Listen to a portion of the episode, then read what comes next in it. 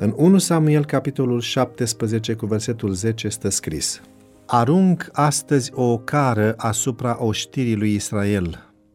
Dați-mi un om ca să mă lupt cu el, spunea Goliat. Tradiția spune că filozoful Diogene nu avea decât un toiag, o traistă și o gamelă și că mergea desculț întotdeauna chiar dacă ningea. Se povestește că a fost văzut umblând pe străzile Atenei cu o lampă aprinsă în mână ziua în amiaza mare. Când a fost întrebat, Diogene, ce cauți? El a răspuns, caut un om. Goliat căuta și el un om, unul cu care să se lupte. Războinicul filistean era bine echipat avea o experiență vastă în arta războiului și era sigur de victorie. Așa că timp de 40 de zile a sfidat armata Israelului cerând un om care să se lupte cu el corp la corp. Nimeni dintre evrei nu era dispus să se supună unei asemenea risc. Și Saul, indecis, se retrăsese în cortul său neștiind ce să facă. Cine să fie dispus să lupte cu un asemenea uriaș? Iată că tânărul David a fost omul. Aparent, Goliat era superior, însă tânărul David avea calități valoroase care l-au ajutat să obțină o reală biruință. În primul rând, David era un om spiritual, căci a interpretat această situație critică drept o sfidare la adresa Dumnezeului cerurilor. Apoi David nu a criticat lașitatea conducătorilor militari evrei. El nu a rămas indiferent față de o asemenea sfidare, a avut un răspuns și a fost dispus să se avânte în luptă.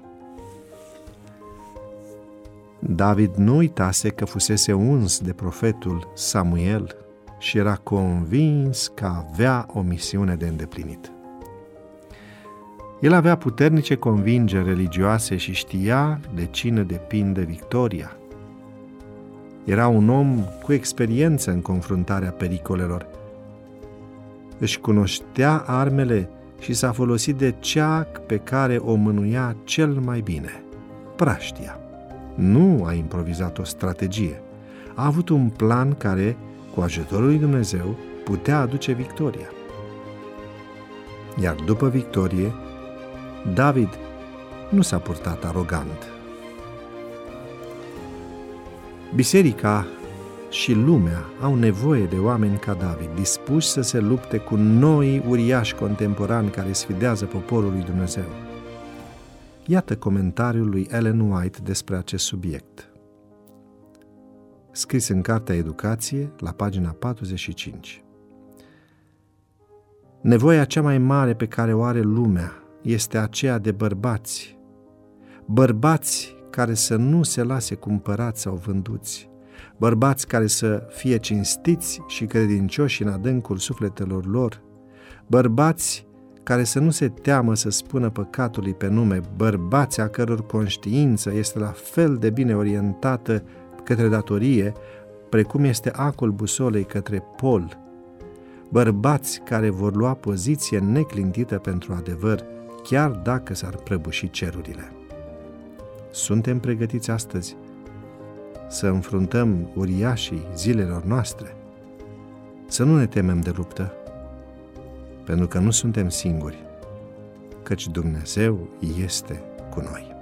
Găsești podcastul Devoționale Audio pe diferite platforme de podcasting, Google Podcasts, Apple Podcasts, Castbox, Spotify, Breaker. Poți astfel să ne asculți pe telefon, tabletă și chiar în mașină.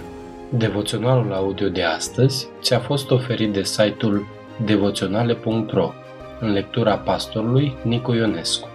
Îți mulțumim că ne urmărești!